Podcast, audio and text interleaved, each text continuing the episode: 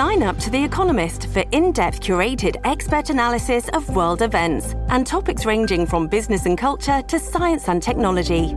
You'll get the weekly digital edition, online only articles, curated newsletters on politics, the markets, science, culture, and China, and full access to The Economist Podcast Plus.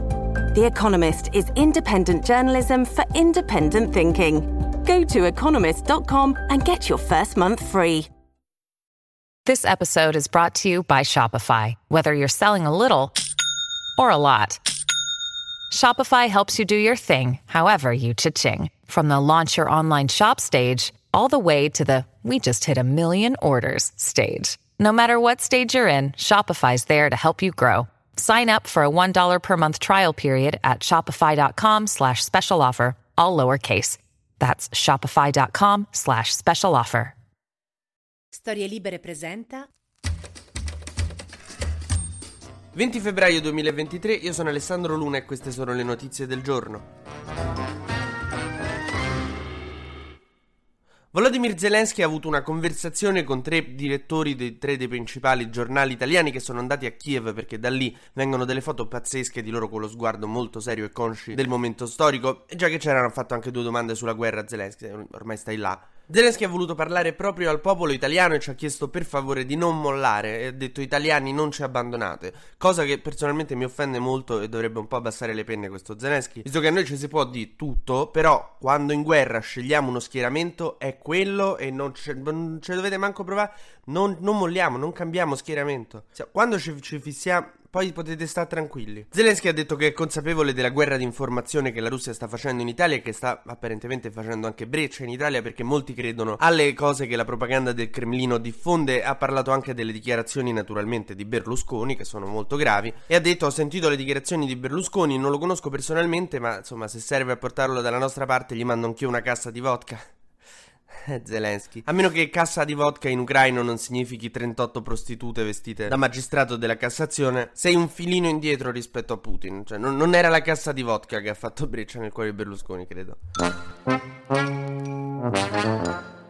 In ogni caso, che senso ha questo viaggio a Kiev dei direttori dei giornali? Allora, il senso è che eh, ci avviciniamo a una ricorrenza importante e a un episodio importante. Il primo è che Meloni sta per andare a Kiev a incontrare Zelensky. Diciamo che Zelensky a Kiev è tipo la nonna dei leader europei, capito? Che la vedi nelle occasioni ufficiali, dice "Ma quando è che mi vieni a trovare? No, ma vengo". Ecco, Meloni dovrebbe andare a Kiev pochi giorni prima della ricorrenza che è il 24 febbraio dell'inizio della guerra. E a un anno della guerra, insomma, è un momento in cui si fanno un po' di bilanci, si, si decide come si sta andando, magari scegli, non lo so, di cambiare il font di qualche grafica, insomma, a un anno di base si fa rebranding, questo è il senso. Cioè, nelle aziende è così. Putin nel frattempo prepara questa famosa nuova offensiva che dovremmo vedere tra qualche giorno e però, insomma, gio- sono giorni di sconfitta per Putin perché ha palesemente perso la guerra del gas, diciamo che sta ritornando a far caldo un po' ovunque e il suo piano di farci morire di freddo in inverno, boh, io non so voi quanti parenti vostri sono morti di freddo quest'inverno, mi sembra pochi. Per cui Putin continua a somigliare sempre di più al mignolo col prof. E diciamo, cioè, non fa piacere dirlo, però un po' una mano ce l'ha data il riscaldamento globale. E io forse eh, direi che è il caso di rivalutare tutte quelle compagnie, quelle multinazionali che finora hanno inquinato come non ci fosse un domani quando noi gli dicevamo no, state distruggendo il pianeta. E noi non capivamo che lo facevano per il nostro bene, perché sapevano che Putin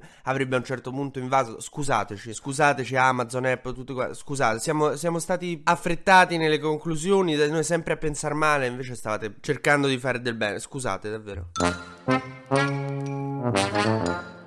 Nel frattempo continua ad impazzare la discussione sul super bonus 110 che Meloni ha deciso di tagliare, di togliere, che vi ricordo era un'agevolazione fiscale per cui rimborsavamo parte delle spese alle aziende che volevano costruire, quindi era un incentivo a costruire di più, che in effetti in Italia tutta campagna serviva in due palazzi. No, vabbè, questa è una polemica molto sterile, ma insomma, sto bonus 110% poteva piacere, poteva non piacere, comunque non è che lo puoi levare così de botto perché c'è gente che ha investito, che ha speso con la promessa che lo Stato gliel'avrebbe rimborsato, però appunto ormai che gliel'hai promesso non è che glielo lo levi così. Però Meloni ha detto: Guarda, adesso troveremo un modo per non far fallire tutte queste aziende. Ah, che bello. Pensarci prima di eliminare il super bonus? No, cioè. Intanto lo eliminiamo, poi troveremo un modo. Vediamo se riusciamo a non far fallire. È come se tua madre dice: Guarda, le bombole di ossigeno di nonna costavano secondo me un filo troppo. Quindi intanto l'ho smesso, gliel'ho levate. E adesso ci inventiamo poi un modo per non farla morire. È vero che questo super bonus costava veramente tanto, 40 miliardi all'anno. E, e dice Meloni, eh, non c'erano i soldi per la finanziaria per fare le, le, manovre economiche che servono a un paese. Quindi, vabbè. Solo la storia ci dirà chi aveva davvero ragione. La notizia che ha tenuto banco nel weekend è stata quella delle dimissioni di Augusta Montaruli, la sottosegretaria di Fratelli d'Italia super meloniana all'università, che è stata condannata in Cassazione per una cosa che risale al 2014, ma che è abbastanza, insomma, gravina se è vera. Lei dice che è certa di essere innocente, l'accusa è, insomma, secondo me è simpatica. L'accusa è quella di aver fatto un uso improprio dei fondi del gruppo consiliare del Piemonte. Insomma, lei avrebbe messo come spese, insomma, di, di rappresentanza oggetti che non, insomma, poco avevano a che fare con il suo ruolo istituzionale, come un libro di giochi proibiti per coppie, una borsa di Borbonese, capi firmati di Hermès e dei cristalli Swarovski. Cioè, o nel palazzo della regione stavano preparando un albero di Natale di super lusso, oppure erano spese che non avevano senso.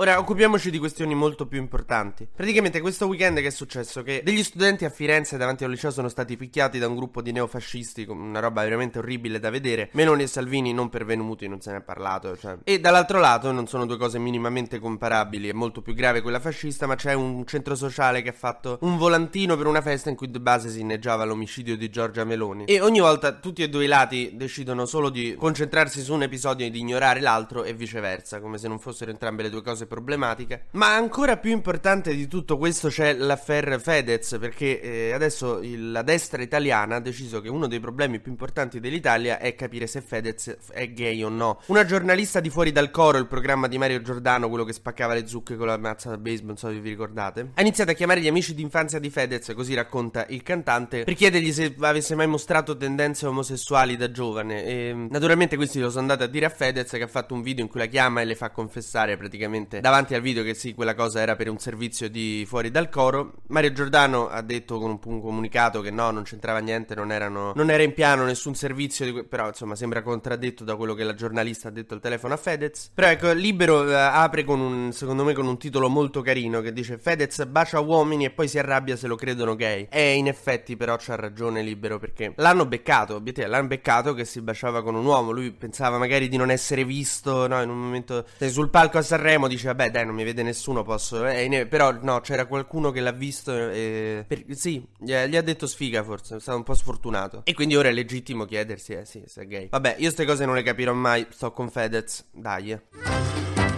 TG Luna torna domani mattina sempre tra le 12 e le 13 su storielibere.fm